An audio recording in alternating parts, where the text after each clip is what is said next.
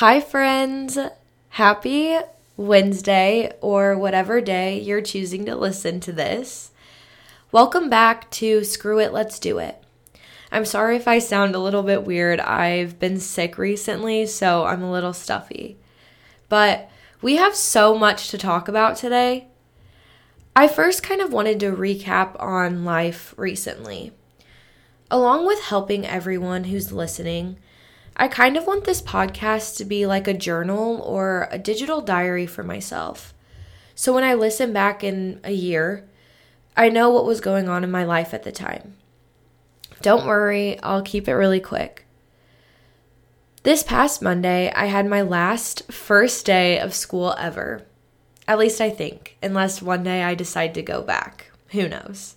It's so crazy to me how in four months I'll be closing such an important chapter of my life and opening a new one. I feel nostalgic, sad, nervous, excited, and so happy.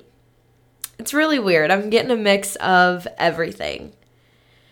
I'm sure a few of you listening definitely feel the same, whether you're also graduating college or even high school or starting a new job or starting a new endeavor. Changes bring on a lot of feelings, and I'm definitely feeling all the feelings, but life is always changing. Especially the past few years, we have had to adapt to so, so much. Our normals have completely changed. Also, I have been working on making a guest list of people to come on the podcast, and I'm super, super excited about what I have so far. So, thank you to everyone who sent in suggestions and ideas on Instagram. I'm still getting used to the process of recording this podcast on my own, so it'll probably be a few more episodes before I actually get a guest on, but I promise it will happen. I just kind of want to be prepared before I jump into anything. Okay, so let's get started on today's actual topic agreeing to personal growth. A few months ago, I had someone suggest to me to read this book. And then after I was told that, I saw the book everywhere on social media. So many people were raving about it, but would I? So I thought, why not? Let's just give it a try. It seemed like a sign, honestly, that I needed to read it. The book is called The Four Agreements. It states it's a personal guide to personal freedom. And I did some research and it's actually been around for a while, at least around 20 years or so. And that's how you know it's good because people are still talking about it. The author, Don Miguel Ruiz, offers four agreements to accept that will ultimately change the way you decide to live your life. And here's what I learned about myself I often take things personally. I make assumptions about what people are thinking before ever actually talking to them. Sometimes my words don't align with my actions, and sometimes I allow what others say to affect how I live. Yep, this 130 page book made me realize all of those things. The first agreement in this book is to be impeccable with your word. And if you're not really sure what impeccable means, it basically means faultless. Being impeccable with your word is staying true to what comes out of your mouth, but also being vigilant about what words you're choosing and are actually saying. Words are so, so important, and I honestly cannot stress that enough. They can really either build up or tear down someone or something. All too often, we use words as a way to harm or hurt others or ourselves. Don says in the book The word is pure magic, the most powerful gift we have as humans, and we use it against ourselves. I mean, how often do we say, I look so ugly today, or I'm so stupid. And every time we say these words to ourselves, it becomes a part of our belief system. It's an agreement with ourselves. One small piece of misinformation, whether that's something you say to someone or something they say to you can really break you down. Talking bad about people or talking bad to yourself will bring us further and further away from true happiness. So, I decided to agree to be impeccable with my word. No more negative self talk, replacing the I'm so ugly with I'm so beautiful, and only using words filled with love towards other people. This may seem really simple, but some of these negative words have been so ingrained into ourselves that it's not as easy as you think to make the change. Taking the step to be mindful of what you are saying is a way to work up to being impeccable with your word. Eliminate certain words from your vocabulary. Take time before actually speaking and think about what you're going to say. I guess you could say speak with mindfulness. Because we really do forget how important words are, and they hold so much power. And they can ignite something in people or resonate with them. Someone out there needs to hear your words. Okay, second agreement don't take anything personally. And when he wrote this, he literally meant anything. Nothing other people do is because of you, it is because of themselves. By taking things personally, you are accepting the negativity they are trying to send to you, and then it becomes yours.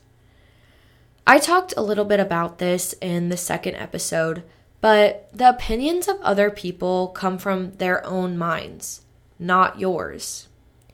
The book talks about how if someone says, Sophie, you're the freaking best, to not take it personally.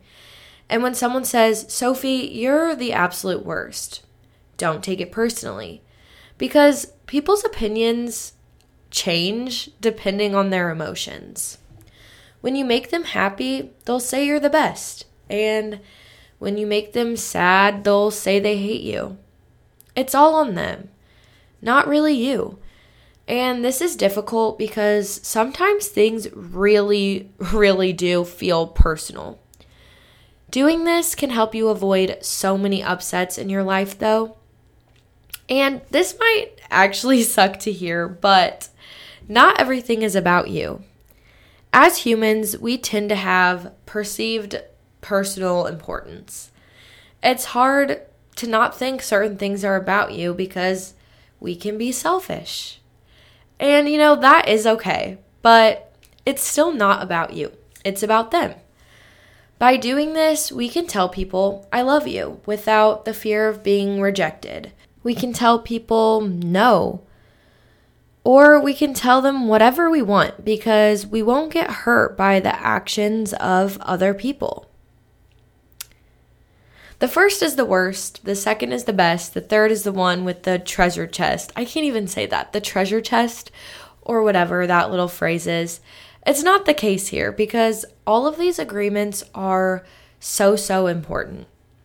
And I've never said this before, but if you want to start a journal for when you're listening to this podcast or any podcast in general, then do it because if you hear something that resonates with you, you can just jot it down and then later down the road you can go look through all of these things and learn something from them. Are you ready? Here we go. The third agreement. Don't make assumptions. Another phrase that seems like it would be easy to implement in your life. But oh my gosh, we do this so often. Or I do at least. I act like I'm a mind reader and know what everyone's thinking, when in reality, I have no clue. I mean, I have a good intuition, but you never actually know. And here's the big problem with making assumptions we believe they are the truth. And I'm so guilty of this. I'll sit around all day dreaming up scenarios that just aren't real life, or creating every possible scenario in my head because I know that's what they're thinking about me. And then when reality hits, boom, It is not what we thought it was at all. In friendships or even relationships, making assumptions just leads to disaster always. And that's something I've truly learned myself. Assuming someone knows how you feel or should know how you feel without actually saying how you feel can cause so much friction because then when they don't act accordingly, you get upset and vice versa. It's always just better to communicate about how you are feeling. Communication is always key. You always heard in school growing up if you don't understand, ask. For some reason, that can be so hard. It may be because admitting you don't know an answer can be embarrassing or even kind of threaten your pride.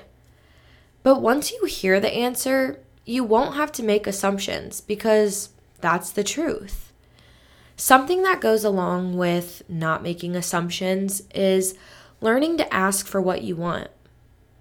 So, so, so many people just try to drop hints at what they want or sit around and hope for what they want, but they never just straight up ask. But by asking, you can receive, and if you never ask, then you'll never receive. The worst someone can always say is no, and I always have to tell myself that. Isn't that better than just not asking when in reality they could have said yes? But then you'll never know. If that makes any sense at all, I was kind of just rambling there. But when you communicate clearly, your word also becomes impeccable. Agreement number one. All right, we're finally here the fourth agreement. Can you guess what it is? The fourth agreement is always do your best. You might be thinking to yourself right now, wow, that was actually a pretty lame answer. I was hoping for something more exciting or even eye opening. Hearing always do your best is probably nothing new to you. I know I've been told this probably a million times in my life. The book talks about how your best is always changing, and I've truly never really thought about it like that. I've always just thought your best is your best. It's just one thing. It is what it is. But when you wake up all refreshed, you've had your coffee, you've had eight hours of sleep, and you're just ready to go, your best will be so much better than if it's late at night and you've had a full day at work and you're exhausted. But it's still so important to do your best in absolutely everything that you do. Regardless of the quality, keep doing your best. No more, no less. Because when you do less than your best, you open yourself up to being harsh on yourself and judging yourself. If you just do your best, then there's no guilt or blame to put on yourself. Don says, doing your best is taking the action because you love it, not because you are expecting a reward. Many people only take the action when they expect the reward, and then they don't actually enjoy the action, and that's why they don't do their best. This is why it's so important to me to actually do something that I love with my life. And I know I talked about that in the other podcast. You don't have to wait for weekends to enjoy what you're doing. When you do what you love, you don't care about the reward because you're having fun with what you're doing and you're doing your best. When you do your best, there's no place to judge or regret. And that's the lesson to learn here. I just threw a lot of information at you, and I know that can all be very overwhelming. But start with baby steps. You don't have to agree to these four things all at once. Start making little changes with your word or with how you take people's word. Start forming the positive habits and getting rid of your negative ones. And then eventually, you'll be living your life by the agreements. You'll be working towards happiness. We can do this together. And I totally recommend reading this book. Like I said earlier, it's only around 130 pages, so it's a pretty quick read. But you could also go through it slowly and try to really implement each of the lessons in your life at a time. But I found the book super impactful. I didn't include everything in this podcast, so you definitely should check it out for yourself. I ended up texting the person who recommended it to me and saying thanks because I honestly loved it that much. If you stuck around for this long, thank you so much for listening. This was such an important episode, and I hope you gained something from it also. If you feel like it, please rate us on Apple or Spotify. I'd love to see what you guys are thinking about the podcast so far. And don't forget to follow the podcast Instagram. It's always linked in the show notes, so you can find it there. Thanks again for listening. I love you all so much, and I will see you next week.